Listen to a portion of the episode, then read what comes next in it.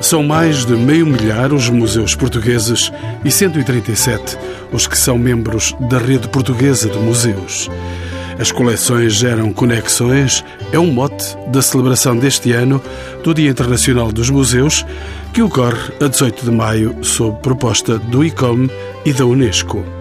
No dia anterior, a dezassete de maio, celebra-se a Noite dos Museus, uma iniciativa lançada em dois mil e cinco pelo Departamento Francês da Cultura e que se estendeu a todo o mundo. Uma decisão a provocar naturalmente os públicos juvenis e a defender a renovação dos métodos tradicionais de participação. A Festa dos Museus, que conta com visitas, teatro, concertos, dança e animação de rua, só pode ser feita por quem se abra à criatividade e à imaginação. Para essa vertente, estamos todos convocados. Convidados são também deste programa António Carvalho, arqueólogo, diretor do Museu Nacional de Arqueologia em Lisboa, Inês Fialho Brandão, com formação em História da Arte na Escócia e nos Estados Unidos, Maria Vlachou, licenciada em História e Arqueologia na Grécia, é consultora em Gestão e Comunicação Cultural, e Clara Camacho, presidente da Assembleia Geral do I C O M Portugal, a quem pergunto pelas razões da comemoração do Dia Internacional dos Museus, instituído há trinta e cinco anos pelo Conselho Internacional dos Museus. A finalidade da instituição do Dia Internacional dos Museus, em mil novecentos e setenta e sete, pelo I C O M, foi a de sensibilizar os públicos, as populações, para a importância dos museus. É preciso situar um pouco historicamente o momento em que isto surge.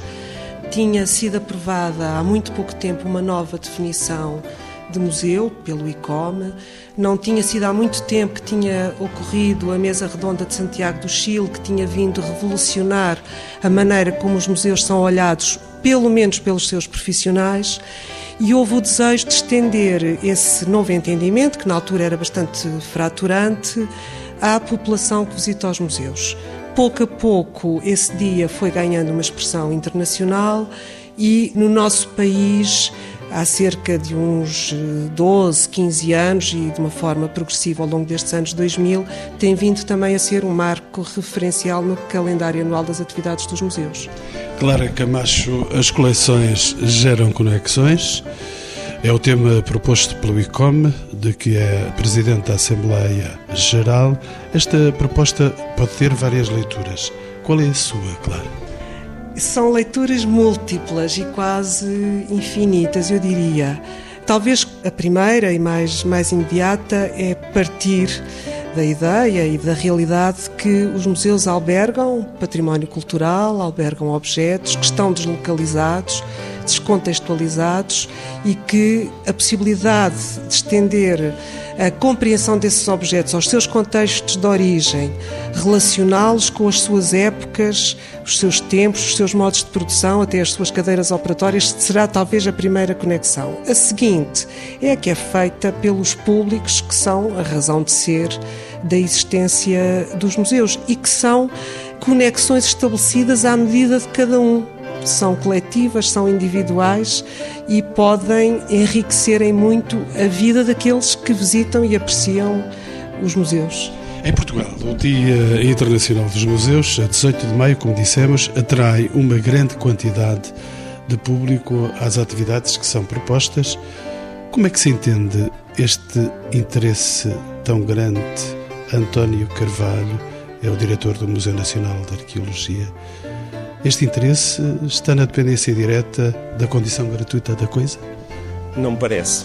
Eu acho que o que se passa é que há uma grande consciencialização para que durante um período, com o apoio naturalmente dos média, que também ajudam e muito, o público toma consciência porque um conjunto de pessoas, equipas, nos museus, prepara programas com grande exigência, com grande capacidade e que vão ao encontro das necessidades de fruição cultural que esse mesmo público tem.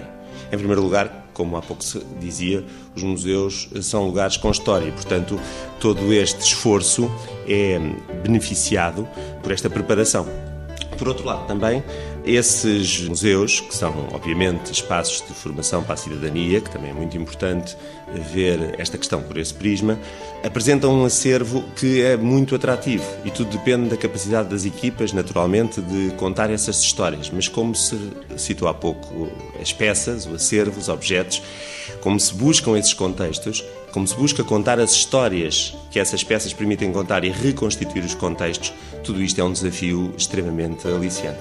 Um dos momentos marcantes deste dia, Clara Camacho, é precisamente o evento que o antecede, a Noite Europeia dos Museus, que acontece hoje precisamente. O que é que atrai as pessoas a este programa fora de horas? É a sedução da noite? A Noite dos Museus é uma criação francesa, do Ministério da Cultura francês, que teve um sucesso, eu diria, espantoso, talvez, e que em Portugal tem conhecido, enfim, o mesmo bom sucesso que noutros países. As razões... É recente. É recente, é recente, é recente, tem perto de meia dúzia de anos. E o que atrai as pessoas fora de horas aos museus, e diria que, talvez num, num primeiro momento, seja o lado do proibido, o acesso fora do horário normal, o acesso a deshoras, em momentos que estão só, só acessíveis ou às próprias equipas e que, de repente, ficam passíveis de acesso a todo o público. Por outro lado, misturar essa visita ao museu com outras formas de lazer e de fruição da noite, de alguma forma mais ligeiras, tem tido também um peso determinante nas escolhas que as pessoas fazem, que muitas vezes são muito jovens as pessoas que visitam os museus à noite. Maria Vlachou, bem-vinda aos Encontros com o Património. A experiência da Noite dos Museus, de que nos acaba de falar a Clara Camacho, abre uma nesga para aquilo que poderiam ser os museus todos os dias. Coloco então a questão Maria Vlachou, consultora em Gestão e Comunicação Cultural.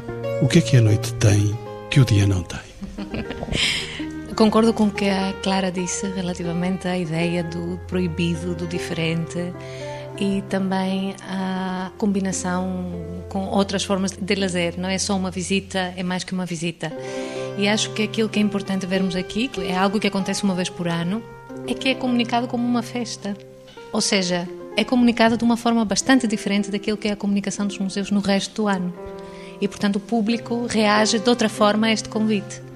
Resta ver que público é esse, se realmente são os jovens que vêm mais e noutros dias não vem, se é uma questão de horário ou se é uma questão de pacote de oferta. Se for sexta-feira à noite não vem, de certeza. Não sei, não sei, depende do que se tem a propor. Como também é uma questão de ver esse público que talvez adira naquela altura, o que é que faz no resto do ano. E sobre isso não temos dados, parece-me. António Carvalho, na sua opinião, será confortável que o Estado continue a assumir a conservação e a gestão de grande parte dos museus, ou a sua concessão a privados também pode ser uma alternativa? O Estado tem obrigações relativamente à conservação do património nacional, muito embora depois possa, caso a caso, estabelecer modelos de gestão específicos, que têm, como digo, ser analisados caso a caso. No entanto, e pensando, obviamente, no Museu Nacional de Arqueologia, parece-me que quando falamos de uma coleção nacional de referência, essa coleção nacional tem que ser gerida pelo Estado. Um exemplo, ou mesmo dois, do Museu Nacional de Arqueologia. O Museu Nacional de Arqueologia é o museu nacional com mais tesouros nacionais. É um museu nacional com o maior número de itens classificados como tesouro nacional. Quase mil. É o mais rico. É o maior número de tesouros nacionais. Todos têm a sua riqueza, todos têm a sua especificidade, mas dou-lhe um número concreto. Mas, por exemplo, o Museu Nacional de Arqueologia é também um museu, poderia dizer, o mais local de todos os museus nacionais, no sentido que tem coleções que abrangem o todo nacional. Todos os concelhos, de uma maneira geral, têm um espólio arqueológico depositado no Museu Nacional de Arqueologia. Isto faz com que nós tínhamos, por exemplo, neste momento, cerca de sessenta investigadores da F C T referenciados, que todos os dias, ou quase todos os dias, têm que estudar, têm que investigar, têm que aceder às coleções nacionais que conservamos. Podia citar outros exemplos. Mas, por exemplo, no caso do Museu Nacional de Arqueologia, parece-me que este conteúdo faz com que, naturalmente, tenha que haver uma intervenção do Estado, naturalmente, e uma gestão pública deste acervo. Fala de um museu nacional, fala de um museu público, a concessão a privados também poderia ser uma alternativa. No caso desta realidade que eu estou a descrever, não me parece. No entanto, não escondo que é possível fazer parcerias, como aquelas que muitas vezes vamos fazendo na área dos museus, em que conhecemos cada um de nós muito bem o seu espaço, e definindo esse espaço de intervenção e de parceria, conseguem-se excelentes resultados. São públicos alguns exemplos, eu poderia referir, por exemplo, neste momento, o Tempo Resgatado ao Mar, é uma exposição feita num museu público, com um conjunto de parcerias extremamente sadias, extremamente virtuosas. Maria Vlachou também ia a dizer... Eu só queria ver se faz sentido aqui, não, não tem que fazer parte do programa, porque fala precisamente daquilo que é nacional, não é? Do património que é nacional. E temos um caso de gestão privada, que é o caso dos palácios. Portanto, considerando toda a argumentação do António, que para mim faz todo sentido, temos uma opção aqui que é diferente e que, apesar de eu não considerar que o preço é a primeira barreira para chegar a um sítio, para as pessoas, não é a primeira barreira. No caso dessa gestão, neste momento, dos Palácios Nacionais, o preço é proibitivo. E, portanto, podemos apresentar excelentes resultados, mas para quem é e de quem é aquele património. António Carvalho, como sabe da sua experiência, o museu é um espaço que conta histórias, que exibe peças belas ou curiosas, que despertam interesse. E isto basta para captar públicos? Também, se me permite, faz bem à saúde. É um espaço que faz bem à saúde. Aliás, há muita literatura na área da psicologia sobre o impacto favorável dos museus na saúde mental das pessoas, e isso parece-me um aspecto muito relevante. E em tempo de crise, venham remédios para a saúde mental. E em tempo de crise pode-se aceder a espaços de, como os museus, até se calhar se deve aceder mais a espaços como museus e outros equipamentos culturais para poder fruir os magníficos espaços, em primeiro lugar, e os excelentes programas que equipas empenhadíssimas preparam para o público. Maria Vlachou, da sua preparação e experiência, poderás dizer-me se tornar os museus acessíveis e interessantes passa por um trabalho de comunicação dos conteúdos, através de uma explicação clara e dialogante com os públicos. Estou a propor esta questão a alguém que nos chega da Grécia. Acho que faz todo sentido, faz cada vez mais sentido, mas não sei se os museus, estou a falar em termos gerais, têm consciência disso. Ou seja, às vezes até se fala desta forma, que o propósito é esse, mas depois na prática vemos que a comunicação continua a ser uma comunicação entre peritos, entre entendidos. É uma linguagem que o público em geral não conhece, não, não domina. E não estou a falar de pessoas sem, sem uma formação. Basta sermos confrontados com uma linguagem que não é da nossa área de especialidade e já é uma, é uma língua estrangeira. Porque muitas vezes a desculpa é, a maioria das pessoas que visitam museus são pessoas licenciadas, mestres, doutores, etcétera. Mas uh, a verdade é que se a sua área de especialidade não for aquela do museu que estão a visitar, a linguagem com a qual estão a ser confrontados é uma língua estrangeira.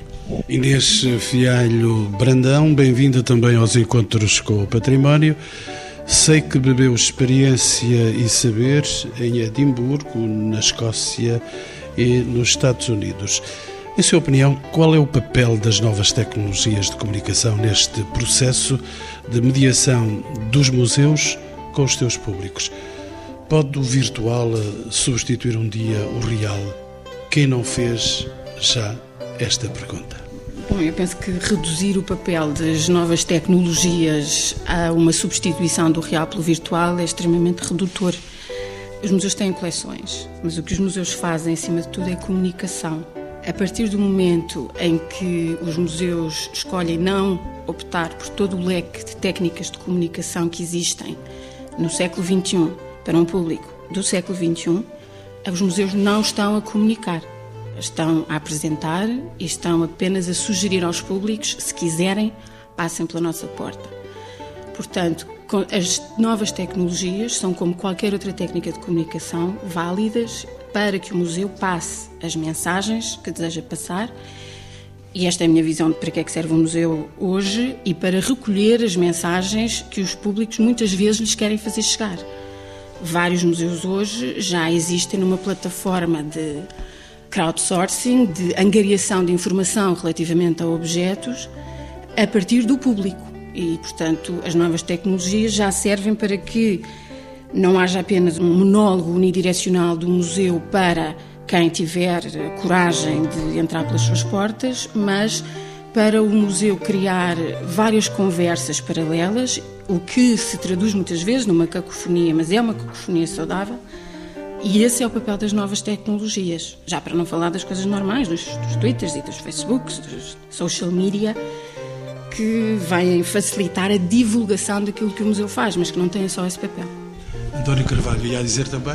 Gostava de recuperar a sua pergunta porque me ocorreu uma recente lição do cenógrafo de exposições e museus, aqui em Portugal, Uwe Bruckner, um alemão, que partia desta questão extremamente relevante, que eu gostaria de partilhar convosco. Nós, em casa, facilmente num dispositivo, iPad, o que for, temos acesso a uma visita virtual a um museu. E, portanto, ele colocava a seguinte questão. O que é que nos leva, então, a ir a um museu?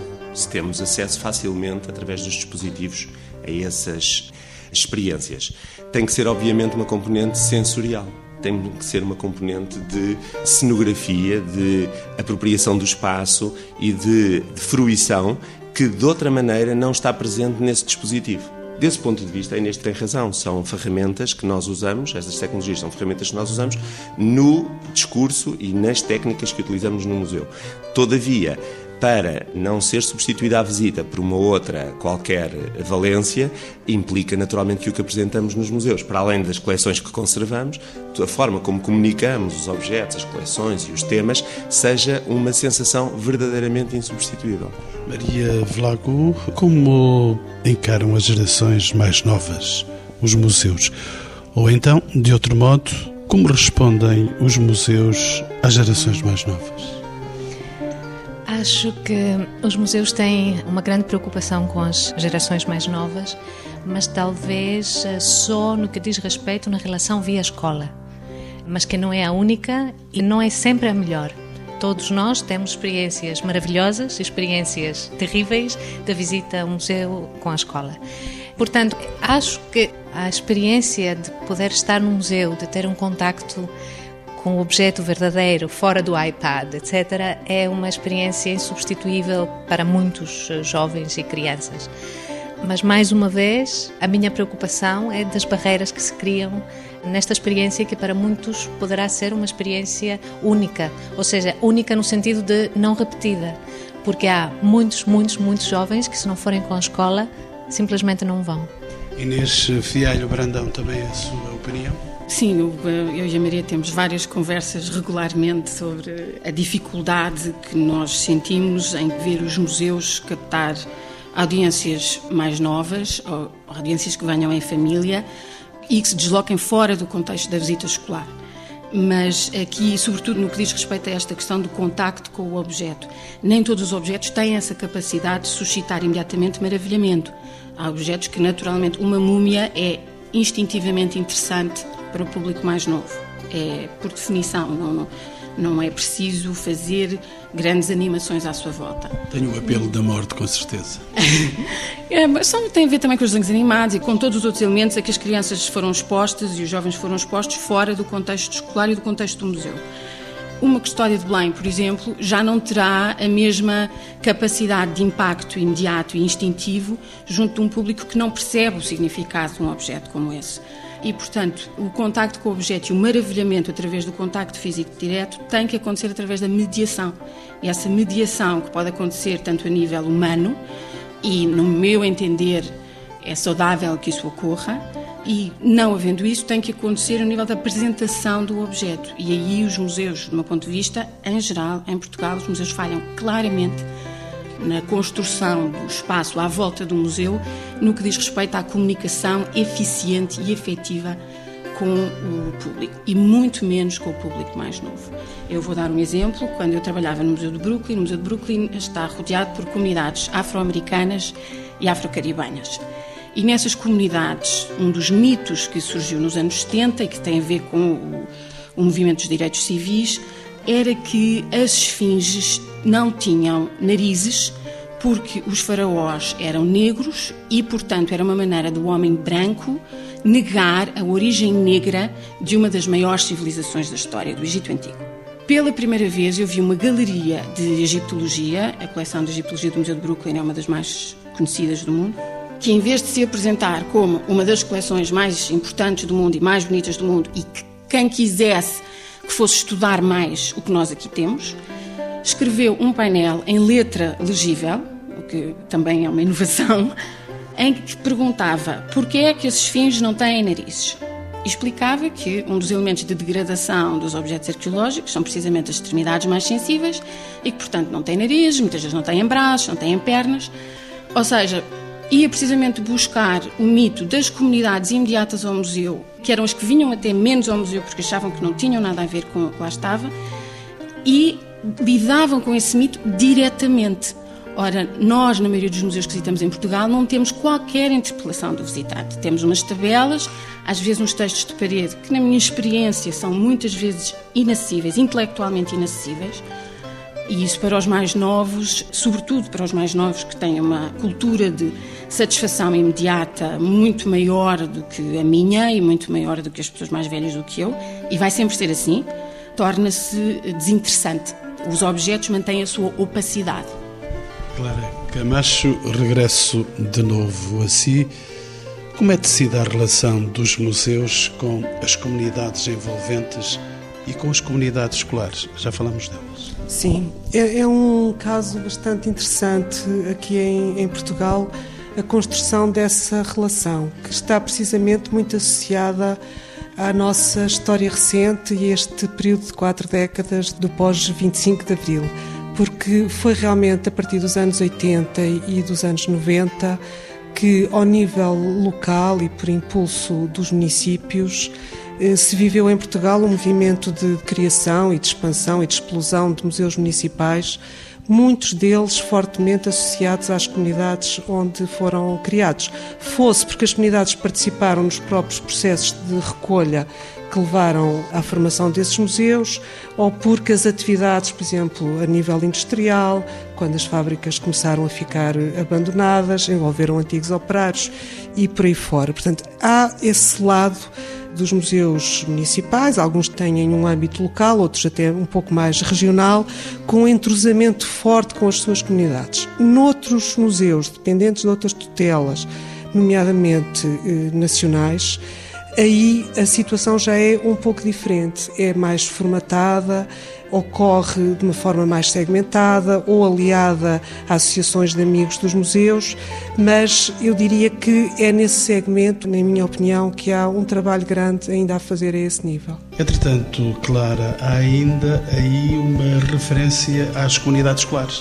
Exatamente. Do ponto de vista formal também, eu atrevo-me também a dizer que a formalização dos serviços educativos nos museus portugueses, que depois do pioneiro trabalho sempre referencial do Museu Nacional de Arte Antiga, foi por caminhos muito mais latos, também a partir dos anos oitenta, noventa e sobretudo a partir dos anos dois mil, nesse caminho eu voltaria a reforçar que os museus municipais tiveram um papel também muito relevante. A par dos museus de outras tutelas, museus de fundações, por exemplo, é reconhecido o trabalho dos museus das nossas principais fundações nessa matéria. Onde, também a meu ver, as coisas falham de alguma maneira no trabalho que as equipas são capazes de prosseguir é no que diz respeito à educação não formal e não tanto à relação com os públicos escolares, que de alguma maneira está já bastante estabilizada. António Carvalho, queria aí apanhar algumas pontas da conversa. É, exatamente, porque os meus colegas têm estado a, a referir temas muito interessantes. Por exemplo, no Museu Nacional de Arqueologia desenvolvemos atualmente, no âmbito de um consórcio internacional composto por três museus nacionais, três universidades e dois ateliês de designers de museus, um projeto chamado Eurovision, que tem na base a produção de um conjunto de questionários. E o ano passado fizemos algum trabalho sobre a definição dos não públicos do Museu Nacional de Arqueologia. E dentro destes não públicos aparecem aquilo que a Maria há pouco referia, que é o jovem em idade escolar, quando enquadrado com a escola, está presente no museu. Quando não enquadrado com a escola, não está presente no museu. E não vou dizer que já se registra no ano de dois mil e treze alguma diferença positiva, fruto, obviamente, do trabalho realizado pelas equipas do Museu Nacional de Arqueologia. Não vou falar desse aspecto em concreto. Vou dizer que é significativo pessoas com idade superior a sessenta e cinco anos, que jovens em idade escolar, mas não inseridos em ambiente de escola, não na relação bilateral com o serviço educativo, que as comunidades estrangeiras residentes em Portugal também não estão presentes, são não públicos. Por exemplo, a exposição Tempo Resgatado ao Mar visa, por exemplo, também responder a este desafio relacionado com as comunidades que são dos navios-bandeira que estão na exposição, não é? De outras nacionalidades, no sentido de os tentar atrair para o seu património também, património histórico-cultural, que é comum, e é muito significativo e eu gostaria de enfatizar isto. Há que trabalhar os não públicos de modo a convertê-los em público. Inês, eu tenho uma pergunta para lhe colocar, mas entretanto aceito essa sua observação. Só para que não se fique com a ideia de que estamos mal e que é tudo negativo, queria dar um exemplo de um projeto que foi desenvolvido em Cascais, nos Museus de Cascais, quando o António Carvalho era diretor do Departamento de Cultura lá, que era precisamente, tinha precisamente como objetivo atrair as famílias ao fim de semana, ou seja, atrair os públicos mais novos fora da visita da escola e dar-lhes consciência de que não precisavam da voz autoritária do museu para se sentirem confortáveis dentro do museu. E isso foi feito através de um conjunto de roteiros, todos com o mesmo tema, para seis museus municipais de Cascais. E as famílias iam de museu para museu, podiam ir a qualquer altura do ano, a qualquer altura do dia.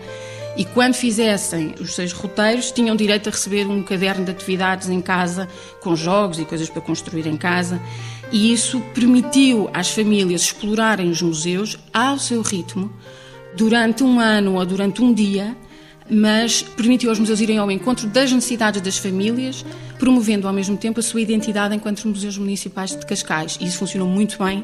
Ainda hoje, as pessoas continuam a pedir esses, esses roteirinhos. Aceitará também, Inês, agora a minha questão, aceitará como verdade que nos últimos vinte anos os museus mudaram muito, não apenas no modo como se apresentam as suas coleções ao público, mas também nos métodos de trabalho das suas equipas. E a pergunta é, existe uma troca de experiências, uma partilha entre os profissionais dos museus? É evidente que os museus nos últimos vinte anos, nos últimos trinta anos, mudaram imenso. Para mim, que sou mais nova, o grande ponto de viragem foi a altura da Europália, e do grande salto que foi preciso fazer na altura, mas eu, claro, que trabalho com museus de arte, portanto, naturalmente, vejo na Europália um, um grande momento de mudança. Neste momento existem trocas de experiência entre os profissionais de museus, mas a minha impressão é que são sempre trocas que ocorrem mais a um nível informal. Existem redes virtuais de Facebook, existe uma rede, umas newsletters que, os, que as pessoas podem trocar, mas, normalmente, não existe a segurança do profissional do museu, a um nível individual, de se expor com uma dúvida, com uma questão ou uma insegurança. E isso, eu penso que é algo que podemos melhorar. Aquilo de que eu sinto falta cá é, por exemplo, uma conferência anual. Os profissionais de museus não têm um espaço, não têm um tempo anualmente em que se podem todos encontrar, aqueles que o desejarem, em que podem trocar opiniões em conjunto numa plataforma única. Existem seminários, existem workshops e, e hoje o I C O M e a, e a Rede Portuguesa de Museus promovem iniciativas em todo o país. A descentralização existe, mas falta, no fundo, este lado. E isso é muito importante porque é preciso... Os profissionais de museus em Portugal, isto penso que é conhecido, basta ler editoriais regularmente nos jornais, têm uma enorme dificuldade em fazer-se ouvir, muitas vezes pelas próprias tutelas, outras vezes pelo poder político mais alto. E se existir uma plataforma em que os profissionais de museus consigam apresentar-se e serem vistos enquanto profissionais legítimos e não apenas como guardadores de tesouros, eu penso que existe também uma possibilidade para conseguirem melhor defender aquilo que necessitam. Hoje, por exemplo, muitos museus públicos não têm o direito de ter uma página de Facebook ou uma página de Twitter, porque a sua tutela, uma Câmara Municipal, por exemplo, não o permite. Porque se alguém faz a divulgação ao público, é a Câmara Municipal. Ora, isto são museus que existiram antes do executivo presente, que vão continuar a existir depois e que têm uma identidade própria, não obstante a tutela que têm. Eu penso que uma, uma visibilidade maior dos profissionais de museus enquanto tal vai permitir que sugestões tão ridículas como poder ter uma página de Facebook para comunicar com os seus públicos sejam aceites e não, não sejam proibidas, sem se perceber bem porquê. Estamos ainda no jogo de espelhos e no jogo de poderes. Clara Camacho, ia dizer? Eu gostava de reforçar algumas das ideias que a Inês apontou, até porque a preocupação primeira do I C O M e também da Comissão Nacional Portuguesa é precisamente com os profissionais de museus. Apoiar e reforçar a sua visibilidade. São muitas vezes invisíveis os profissionais, as equipas, não são sempre reconhecidos publicamente. Essa é uma das linhas de trabalho deste nosso novo programa para dois mil e catorze a dois mil e dezassete. Por outro lado, em relação à pergunta inicial sobre intercâmbios entre museus, intercâmbios de conhecimentos, eu penso que, no caso português, há que reconhecer que nesta primeira década do, do século vinte e um a Rede Portuguesa de Museus veio trazer aí um ponto de viragem, algum antes e depois. Na primeira década foram formados em ações regulares de formação mil e quinhentos profissionais de museus para um espectro de um campo profissional que, de acordo com os últimos dados do panorama museológico em Portugal, ronda nos seiscentos museus existentes, cerca de seis mil profissionais, enfim, pelo menos segundo os dados apurados para o, o ano dois mil e dez. Portanto, são números significativos relativamente a um novo campo de encontro, de troca de experiências e de formação que há que continuar e que aprofundar nos anos futuros. Quais são, entretanto, os maiores desafios que hoje se colocam a quem dirige um museu? Sabe responder, António Carvalho? Posso tentar. Do meu ponto de vista, o desafio neste momento é, obviamente, com muita imaginação e criatividade, ter critérios de exigência, motivando as equipas, que não são abundantes, são escassas, que precisam de formação constante, e que precisam de que se criarem sinergias entre essas mesmas pessoas que constituem as equipas. Depois, estar muito atento ao que a realidade que nos cerca nos oferece. A palavra, creio que uma das grandes palavras de sucesso neste momento são parcerias, estabelecimento de parcerias. E, e quando falo de parcerias, estou a falar de estabelecimento de parcerias que muitas vezes são óbvias, mas não se praticam, entre equipas de museus que estão próximos, para rentabilizar os recursos, aquilo que na economia se diria capital instalado que cada uma das instituições tem, quer de recursos humanos, quer outros. Depois, estabelecimento de parcerias com instituições várias, públicas e privadas, orientadas para objetivos que sejam relevantes. E, fundamentalmente, tratando das coleções gigantes, no caso do Museu Nacional de Arqueologia, é preciso não esquecer que é uma coleção multimilenar, aquela que o museu guarda, os mais antigos objetos do acervo têm quinhentos mil anos, e são milhares e milhares e milhares, centenas de milhares de objetos. Conservando esse acervo e garantindo que ele, mesmo aquele que não tem valor museológico, aquele que só tem valor para a investigação, está sempre disponível, tratado e ao serviço da investigação, podermos tratar temas de forma muito aliciante para o público e apresentá-los de forma extremamente empática para com o público, de forma que o público, como há pouco a Maria a Inês referia, possa aprender e descobrir. Foi isso que, por exemplo, norteou a nossa participação e o nosso trabalho no âmbito da exposição Tempo Resgatado ao Mar. É tudo aquilo que eu tenho estado a dizer. E depois também a questão, agora, recentemente, da exposição África Reencontrada, a leitura de coleções antigas numa outra perspectiva. Portanto, eu diria que, se nós tivermos uh, os pés no património, tivermos uma noção alargada de território, no nosso caso, o território terrestre e marítimo, se tivermos critérios de grande rigor orientados para a definição de identidade e orientados sempre para a criação da memória e respeito por essa memória, teremos aqui neste encontro de palavras que tem uma grande profundidade, naturalmente, uma receita de sucesso. Inês Fialho Brandão, trabalhar então em rede entre museus pode definir-se como um outro modelo? Eu acho que seria injusto dizer que até agora que os museus não trabalharam em rede. Os museus todos os dias trabalham em rede, todos os dias se pega no telefone e se fala com uma pessoa de outro museu para abordar um objeto, para pedir uma ajuda. Até há a Rede Portuguesa de Museus. A Rede Portuguesa de Museus existe numa situação formal e, como disse a Clara, falou do que tem sido o êxito da Rede Portuguesa de Museus e do encorajamento de trocas e de parcerias. Mas, se calhar, o próximo passo poderá ser uma sistematização do trabalho em rede, de maneira a que não se percam as boas práticas adquiridas e que cada nova parceria não sinta que está a inventar a roda de cada vez. E se calhar esse é o próximo passo, é a sistematização daquilo que já foi feito e das boas práticas adquiridas.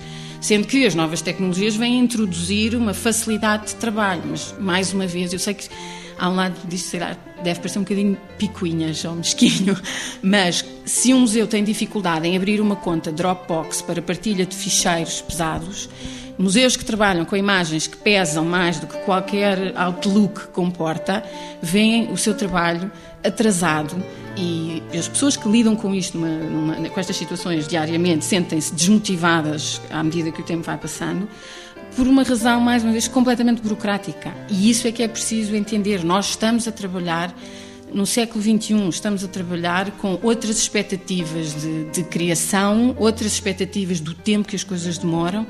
E quem permite aos museus, sobretudo aos museus públicos, fazerem aquilo que fazem, tem que lhes permitir também as infraestruturas, que muitas vezes não trazem custos adicionais, mas tem que lhes permitir as infraestruturas para que possam fazer esse trabalho da melhor maneira possível e da maneira mais rentável possível. Nunca o programa Encontros com o Património subiu tão alto no universo das novas tecnologias. Clara Camacho. Eu gostava só de, de acrescentar que a realidade museológica, ao contrário muitas vezes de algumas ideias feitas, evolui também bastante rapidamente e às vezes até surpreendentemente. E no campo das redes, eu julgo que é de, de destacar dois exemplos do sul do país. Um, também que já vai em meia dúzia de anos, a Rede de Museus do Algarve, que é uma iniciativa dos técnicos dos museus, e que conseguiu um apoio formal das suas tutelas para funcionar em diferentes níveis e com várias plataformas, e neste momento têm um trabalho eh, já muito considerável de organização de exposições conjuntas, de organização de formação conjunta para os seus técnicos, de, até de algum lobbying na região do Algarve. E mais recentemente, também no Sul, a Rede de Museus do Distrito de Beja, também organizada a partir dos seus técnicos e também com plena vitalidade neste momento, que, e aproveito para fazer a respectiva divulgação, tem um cartão comum, um passo comum para visitar os museus do Distrito de Beja. E para dar fim ao programa, cada um dos meus convidados responderá a esta simples questão. O que deve ser um museu num mundo globalizado, num mundo dominado pelos mass-média e pelas redes sociais? António Carvalho, o que nos diz o seu saber de arqueólogo, diretor do Museu Nacional de Arqueologia? Muito desperto. O museu tem que estar muito desperto. Desperto, em primeiro lugar, porque logo numa primeira fase para os elementos das equipas que constituem a equipa do museu, os elementos da equipa interna do museu, porque são pessoas de idades diferentes, gerações diferentes, formações diferentes e, portanto, todos trazem contributos interessantes que, numa era de globalização e, como há pouco referia, com muitos dispositivos, muitas ferramentas à sua disposição, é preciso calibrar bem a utilização dessas ferramentas, mas sem rejeitar nada daquilo que nos trazem os elementos dessas equipas. Em segundo lugar, perceber que tudo isso pode ser posto ao serviço da comunicação, da difusão. Não foi aqui falado, por exemplo, que temos o nosso matriz onde carregamos todo o acervo que guardamos nos nossos museus. E não foram aqui referidas, por exemplo, redes de museus a nível local que também têm esses sistemas e carregam no sentido da partilha. Mas nós não podemos ignorar que neste momento produzimos exposições que têm que ser divulgadas e comunicadas muito para além do suporte tradicional que seria o catálogo ou o folheto. E, portanto, temos que trabalhar num conjunto de plataformas que estão à nossa disposição e que, enfim, o público está uh, disponível e, aliás, espera que elas estejam lá. Inês Fialho Brandão, imagino-a uh, virar do avesso o conceito de museu tradicional. Eu não sei bem o que é, que é o conceito de museu tradicional. Museus que se relacionam com os seus públicos, com uma filosofia que eu chamo de profissionalismo informal, existem desde que os grandes museus abriram ao público. São escolhas que os museus fazem Eu penso que para que os museus continuem a tornar-se necessários na vida das pessoas, porque o tabu social de não se visitar um museu, isso desapareceu. Ninguém se sente socialmente posto de lado porque nunca foi a um museu. E, portanto, nós não temos essa chantagem para fazer sobre as pessoas. Se nós queremos continuar a fazer sentido na vida das pessoas hoje, temos que saber comunicar com elas e saber perguntar-lhes o que é que nós fazemos por elas. E, se calhar, isso põe de lado o museu tradicional de objetos com uma corda pela frente e com umas tabelas em que a pessoa entra, lê e sai. Mas, para mim, qualquer instalação de objetos que se limite a isso já não é um museu. Clara Camacho, e para si? Para mim, o museu do futuro, e expectavelmente também do presente, deve ser, em primeiro lugar, único e insubstituível. É um lugar onde se vai, onde se tem de ir, porque não há outra alternativa. Ao mesmo tempo, deve ser próximo, deve usar estas ferramentas que foram aqui faladas para chegar aos públicos todos, sem exceção. Maria Vlachou, quanto tempo leva a chegar a este futuro? Às vezes sinto que leva uma eternidade, outras vezes sinto que é o virar da esquina. E é dessas surpresas que eu gosto muito, aquelas que estão à nossa espera, virar da esquina, e que nos fazem sentir que as coisas, mesmo lentamente, estão a andar. O maior desafio para mim, o António elencou alguns desafios com os quais eu concordo, obviamente, mas diria que o maior desafio para mim, para um museu, é ser relevante.